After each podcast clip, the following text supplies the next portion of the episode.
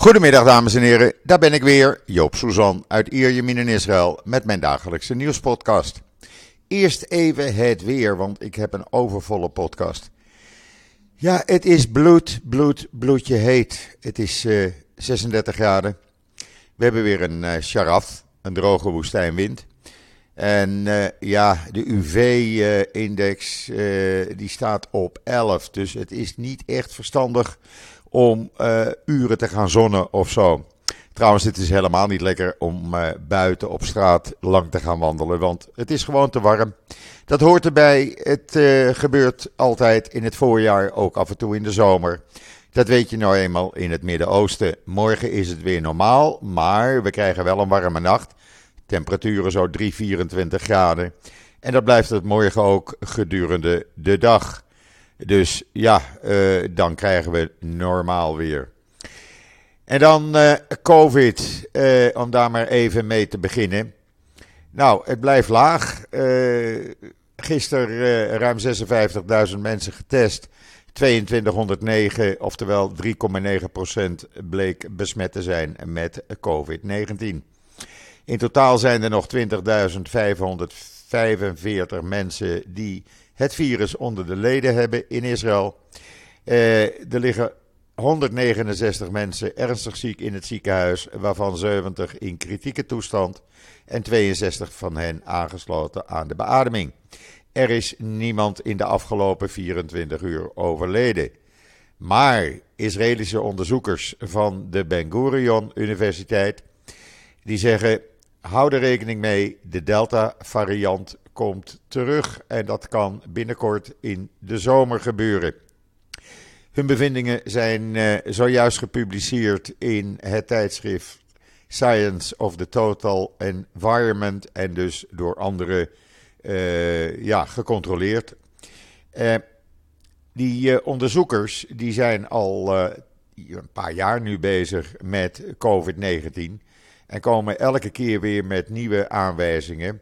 En uh, ja, zij zeggen uh, Omicron, dat was uh, even de vervanger van Delta. Maar Delta is gewoon sterk, die komt weer terug. Omicron brandt zichzelf op en daar wacht Delta op. En die komt dan van de zomer weer terug. Het hele verhaal te lezen in israelnieuws.nl. En dan vanavond om 8 uur gaat voor één minuut het luchtalarm af ten teken dat in Israël de doden worden herdacht die gevallen zijn tijdens alle oorlogen en tijdens terreuraanslagen. Op 24.068 graven van gesneuvelde IDF-soldaten werd, zoals gebruikelijk, gisteren op maandag de Israëlische vlag geplaatst. Dat wordt altijd gedaan voorafgaand aan dodenherdenking. En dat vond plaats op uh, Mount Herzl en op andere militaire begraafplaatsen. Er zijn het afgelopen jaar 56 soldaten gesneuveld. Die zijn toegevoegd aan de lijst van gesneuvelden. Eh, ook zijn eraan toegevoegd 84 gewonde veteranen die eh, het afgelopen jaar zijn overleden als gevolg van hun verwondingen of handicaps opgelopen tijdens hun diensttijd. Eh, ja, 24.068 soldaten. En die worden geteld sinds 1860. Dat wist ik ook niet, maar het is wel zo. In het artikel op uh, Israël Nieuws staat een hele mooie video. Echt een, uh, ja, een video waaruit blijkt met hoeveel eer de gesneuvelden worden behandeld hier in Israël. Want vergeet niet, in elk gezin, in elke familie, in elke vriendenkring heeft men te maken met uh, ja, iemand die omgekomen is in, uh, tijdens zijn diensttijd of haar diensttijd. Uh, dat is nou eenmaal, ja, hoort bij de geschiedenis van Israël, laat ik het maar zo zeggen. Ik zelf ga morgen. Sorry, ik moest even de hond tot kalmte manen. ik wou dus zeggen dat ik morgen zoals gebruikelijk naar mijn zwager in Jeruzalem gaan. Ik ga niet naar Mount Herzl toe, eh, maar ik ga naar mijn zwager in uh, Jeruzalem en in de tuin van zijn uh, appartement Daar is een familie- en vriendenbijeenkomst. Dat is altijd, ja, toch wel iets, iets bijzonders, iets ontroerends. Je komt met familie bij elkaar, je spreekt over zijn zoon. En zijn zoon is Emmanuel Moreno. Die is omgekomen in 2006 tegen, tijdens een geheime operatie eh, in Libanon. Eh, onderdeel, hij was onderdeel of een commandant van de Sayeret Matkal.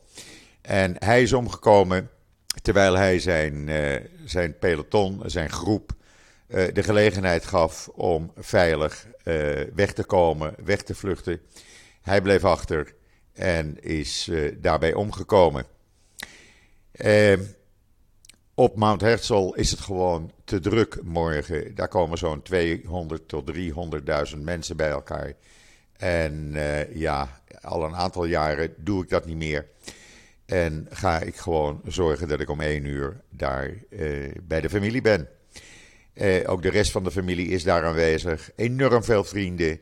Zijn oud pelotonsgenoten. Uh, onder hen was trouwens premier Bennett en de minister van Religieuze Zaken, Kahan. Uh, maar ik denk niet dat Bennett komt, die heeft het morgen te druk. Maar anderen zullen wel komen. Betekent ook dat ik morgen geen podcast kan maken, natuurlijk. Want als het uh, alarm om 11 uur heeft geluid, twee minuten lang, dan, ja, dan vertrek ik naar Jeruzalem toe. Natuurlijk staan er in veel uh, Israëlische kranten allerlei verhalen over uh, soldaten. Zo staat er in uh, de Jeruzalem Post een mooi verhaal over een vrouwelijke piloot, Zahara Levitov. Die ja, was een van de eerste vrouwen die bij de luchtmacht, zal maar zeggen, dienst ging doen. En zij, werd omge zij kwam om bij een uh, vliegtuigongeluk. Maar het is een bijzonder mooi verhaal in de Jeruzalem Post. Wat ook apart is, uh, Waze, u allemaal wel bekend, die heeft 250 gedenkte gedenktekens voor gesneuvelde soldaten in kaart gebracht, zodat je heel simpel met gebruik van Waze uh, het desbetreffende gedenkteken kan vinden. Uh, hoe makkelijk is dat? En dan in de Jeruzalem Post ook een verhaal uh, ter gelegenheid van Yom HaZikaron, de dodenherdenking. Hoe Israël zorgt voor de families van alle gesneuvelde soldaten. Daar is een apart, uh, aparte eenheid voor binnen het ministerie van Defensie.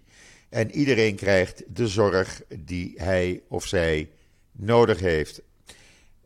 Heel mooi, want ja, uh, het maakt onderdeel uit van de geschiedenis van Israël. En dan hebben we natuurlijk op dit moment uh, de rel tussen, laten we maar zeggen, Israël en Rusland, of Rusland en Israël.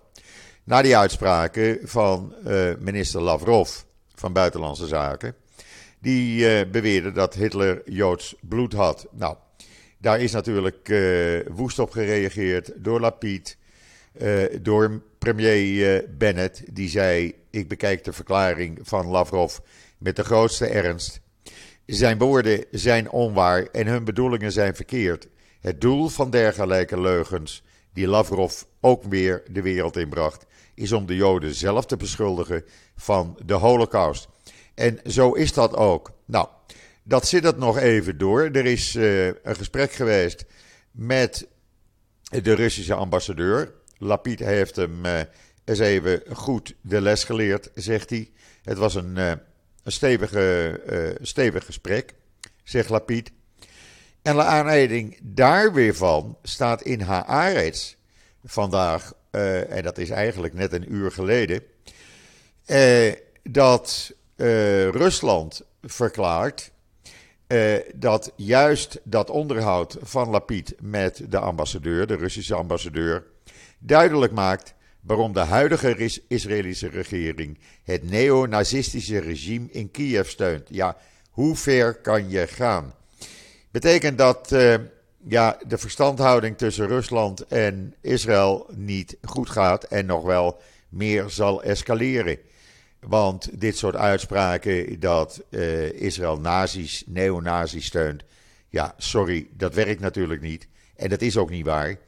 Want laten we heel eerlijk zijn, het is alleen maar om uh, de uitspraken van uh, Poetin stand te doen houden. Waarin hij zegt: Ik ben die oorlog begonnen om de neonazi's uh, te verdrijven uit Oekraïne. Nou, hierdoor zou het best eens mogelijk kunnen zijn, volgens Israëlische media, dat Israël toch defensieve militaire hulp aan Oekraïne gaat leveren. Eh, tot nu toe heeft men zich daar uh, een beetje tegen verzet. Maar nu Rusland uh, op deze manier uh, met Israël omgaat, dan zou het best eens kunnen zijn dat Israël de gevraagde anti-tank anti of anti-raketbatterijen, de Iron Domes, of soortgelijke installaties gaat leveren. we zullen het zien. Uh, Israël heeft al 100 ton humanitaire hulp gestuurd. Ze hebben nu ook helmen en kogelvrije vesten gestuurd. Ze hebben civiele reddings- en medische uh, hulp gestuurd. Maar daadwerkelijk militaire hulp, wapens en defensieve wapens nog niet. En dat zou best nu eens kunnen gaan gebeuren. Dus ja, hou er rekening mee. Uh, kijk er niet van op, zou ik zeggen. Zelensky in zijn dagelijkse videoboodschap heeft eigenlijk laten blijken uh, naar Israël toe van ja, wordt het nu niet eens tijd om de banden met Rusland te verbreken? Nou, dat gaat niet gebeuren. Want er zit nog een ander probleem natuurlijk voor Israël aan. Israël heeft Rusland op een bepaalde manier nodig om uh, de aanvallen in Syrië uit te voeren. Dat wordt altijd gecoördineerd met Rusland waardoor uh, de Israëlische vliegtuigen niet worden aangevallen. Maar ja, als je dus bonje met Rusland hebt en je gaat niet meer coördineren, ja, dan hebben we dus een probleem. We gaan het zien, het wordt allemaal spannend. En dan de Turkse president Erdogan, die heeft een brief met felicitaties voor Yom Ha'atzmaut, voor Israëls 74 jaar, 74ste onafhankelijkheidsdag, gestuurd aan president Herzog. En hij schreef daarin, u kunt het allemaal lezen op israelnieuws.nl. Ter gelegenheid van de Nationale Onafhankelijkheidsdag van de staat Israël feliciteer ik uw excellentie en het volk van Israël namens de Turkse natie en mijzelf. Nou, hoe mooi is dat? Dat betekent dat de relaties tussen Turkije en Israël echt wel weer op een normaal niveau zijn. En dan belangrijk nieuws uit Nederland. Ik begrijp dat er niet al te veel publiciteit over is geweest in de Nederlandse media. Maar u kunt het lezen op israelnieuws.nl. Wat is het geval? De Nederlandse regering heeft officieel het Amnesty-rapport waarin Israël van apartheid wordt beschuldigd, ver van zich verworpen. Zij, eh, minister Wopke Hoekstra, de minister van Buitenlandse Zaken, die zegt: Wij zijn het niet eens met de conclusie van Amnesty dat er apartheid in Israël is of in de door Israël bezette gebieden. Eh, dat is dus duidelijke taal. En eh, ja, ik zou zeggen, het hele verhaal staat natuurlijk weer op israelnieuws.nl. Maar ik ben blij met deze stelling van de Nederlandse regering. Het werd eens een keer tijd dat ze zich daartegen uitspraken. En uh, ja, ik heb er genoeg over gepubliceerd. Misschien heeft het geholpen. Ik weet dat Kamerleden en ministers uh, ook regelmatig op Israël Nieuws uh, kijken. En dan een Israëlisch bedrijf die zegt de brandstof van de toekomst is de waterstofturbine die wij hebben ontwikkeld. En dat bedrijf heet Turbogen en het is gespecialiseerd in de ontwikkeling van hybrid microturbines. En die werken elektriciteit en warmte op in micronetwerken, in gebouwen en constructies. Het is een heel ingewikkeld verhaal hoe dat werkt. Ik ga dat ook niet uitleggen, want u gaat het maar lekker lezen op israelnieuws.nl. Waar u ook kunt lezen dat in Israël gisteren de eerste bloedbank ter wereld is geopend, die ondergronds is gelegen gedeeltelijk. En die de veiligste bloedbank ter wereld is. Want beschermt tegen terreur, tegen chemische en biologische aanvallen. Beschermt tegen aardbevingen. En, belangrijk, ook beschermt tegen raketaanvallen. Het is de bloedbank van het Mogain David Adom, MDE.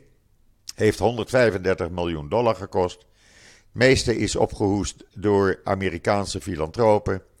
Uh, ja, er zit een video bij van een van die filantropen waarom hij het uh, gedaan heeft. Benny Marcus. En uh, ja, men heeft het geld geleverd. En Israël heeft dus nu een uh, hartstikke beveiligde ondergrondse bloedbank. die in tijden van oorlog of bij aardbevingen altijd in werking blijft. Hoe mooi is dat? En dan, ja, een triest verhaal in Israël. Het was gisteravond uitgebreid op het nieuws en het staat nu in de meeste Engelstalige uh, Israëlische kranten. In een opvangcentrum voor mensen met een uh, handicap in Golon. Daar zijn drie mensen overleden na het oplopen van voedselvergiftiging. Het blijkt na onderzoek dat er ernstige tekortkomingen waren aan de hygiëne van uh, de keuken van dat uh, opvangcentrum. Het is nu gesloten. Uh, het begon op ja, de nacht van zaterdag op zondag. Enkele bewoners kregen last van diarree. men heeft natuurlijk al onderliggende medische aandoeningen, werden naar het ziekenhuis vervoerd en overleden daar.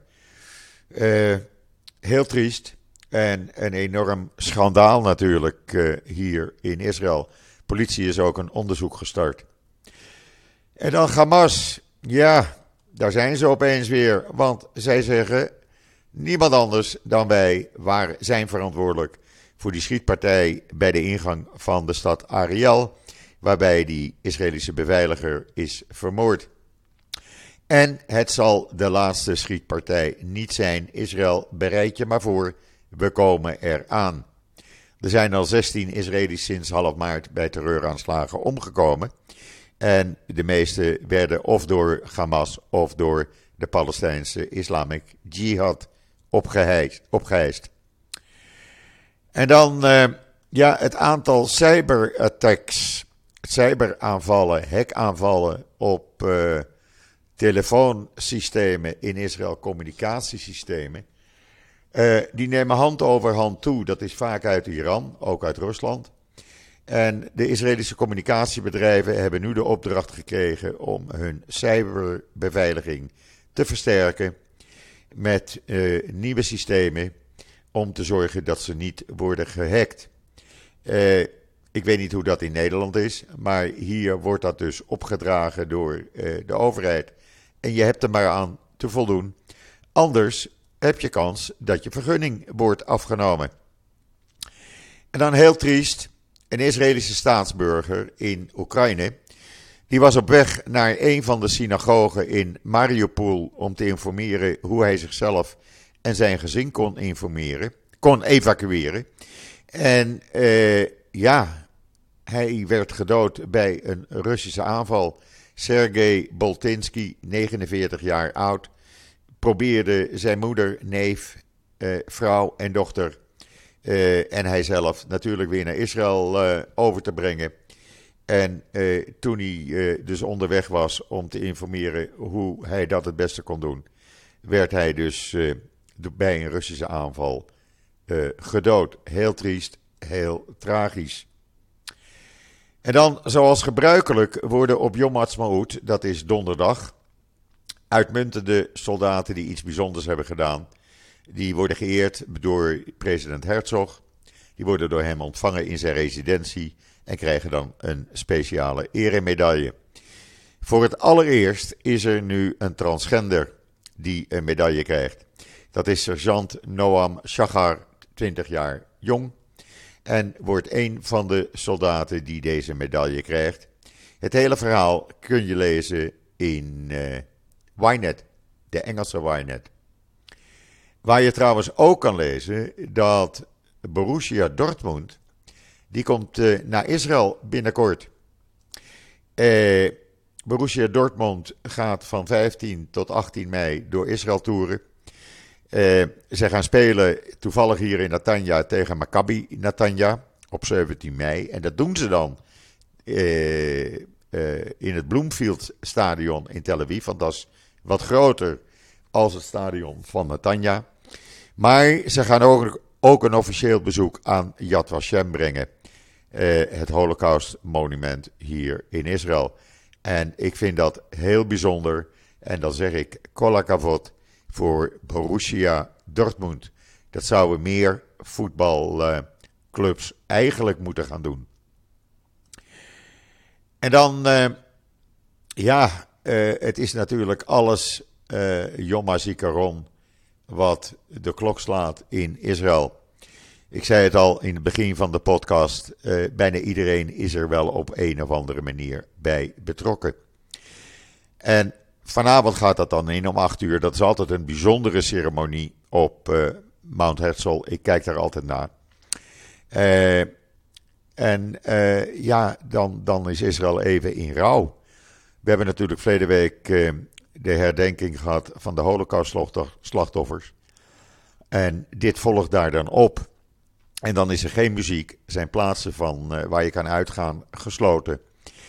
Uh, winkels zijn vanavond dicht, sluiten wel morgen, maar je zal, zijn wel morgen open. Maar je zal geen muziek in winkelcentra horen. En morgen is half Israël, ja, nou ik wil niet zeggen half Israël, wel meer. Israël is onderweg naar de graven of naar bijeenkomsten om mensen die ze kennen te herdenken.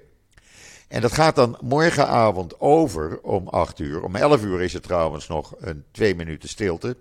Ik zal proberen u dat uh, mee te laten beleven.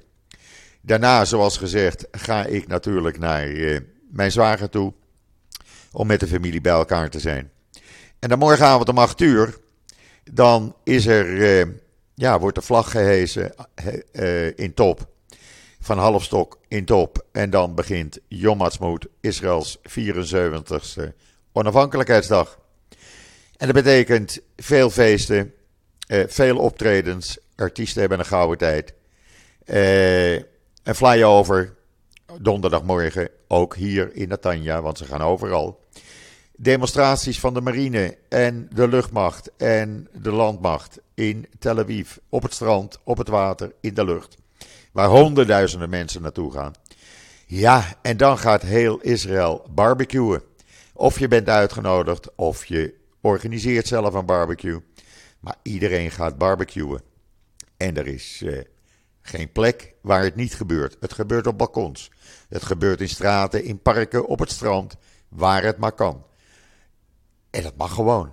Want dat is traditie en dat doen we gewoon. En dat is het leuke van Yom Ha'atzmaut. 67% trouwens van de Israëli's zegt nou, misschien dat wij plantaardige hamburgers en steaks gaan uh, uh, gebruiken bij de barbecue.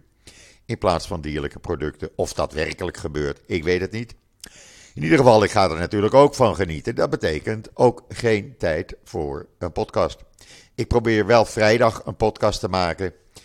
Uh, maar ik hou nog even een slag om de arm wat dat betreft. Maar dan weten jullie dat vast uh, is de enige tijd in het jaar dat dat even niet kan. Ja, en dan uh, gisteren had ik het al gezegd. En dan krijg ik ook die rare reacties. En die wou ik toch even met jullie delen.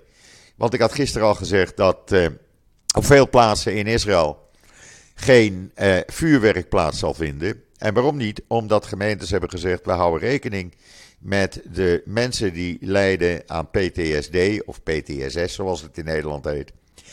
En die hebben last van het geknal. Uh, dat brengt uh, herinneringen bij hen terug. Wij doen geen vuurwerk. We komen volgend jaar wel met een lasershow. Maar dit jaar even niet. Nou, er is niemand in Israël, echt niemand in Israël, die daar bezwaar tegen heeft gemaakt. Echt niet. Maar wat krijg ik op mijn social media te horen vanuit Nederland? Allerlei Nederlanders die reageren met ikke ikke en toegeven aan een kleine meerderheid. En vuurwerk hoort erbij. En wij laten ons niet eh, intimideren door een kleine meerderheid. Kleine minderheid, ja, sorry. Maar dan weten die mensen niet hoe het in Israël eh, is. Wij respecteren elkaar. We gaan en we leven met elkaar. we hebben respect. En als iemand last heeft doordat er vuurwerk wordt afgestoken, dan heeft niemand daar een probleem mee. Want deze mensen hebben wel het land verdedigd. En deze mensen zijn voor onze veiligheid, zijn ze, door onze veiligheid zijn ze gehandicapt geraakt. Want zo mag je dat wel zeggen. En ik, ik vind dat een mentaliteit waar ik erg kwaad over word. Maar het tekent even hoe men in Nederland uh, uh, ja, op dit soort zaken reageert. En als het er nou een tiental waren, nee. Het waren echt enorm veel reacties die ik kreeg op social media hierover. En ik vind dat een grof schandaal. Ik ben blij, en met mij heel Israël, dat gemeentes zo verstandig zijn om uh, geen vuurwerk af te steken. Het is jammer, maar volgend jaar zien we dan wel een lasershow. En ook zonder vuurwerk wordt het Yom heel gezellig. Goed, nogmaals. Morgen dus even geen podcast. Ik zal jullie zoveel mogelijk op de hoogte houden via israelnieuws.nl. Maar ik ben even met andere dingen bezig. Uh, donderdag hetzelfde, geen podcast. Mogelijk vrijdag. Uh, ik wens iedereen een uh, hele mooie voortzetting van deze 3 mei. Ook in Nederland is het morgenavond dodenherdenking. Herdenk de slachtoffers met eerbied, zoals wij dat ook doen. Betuig respect.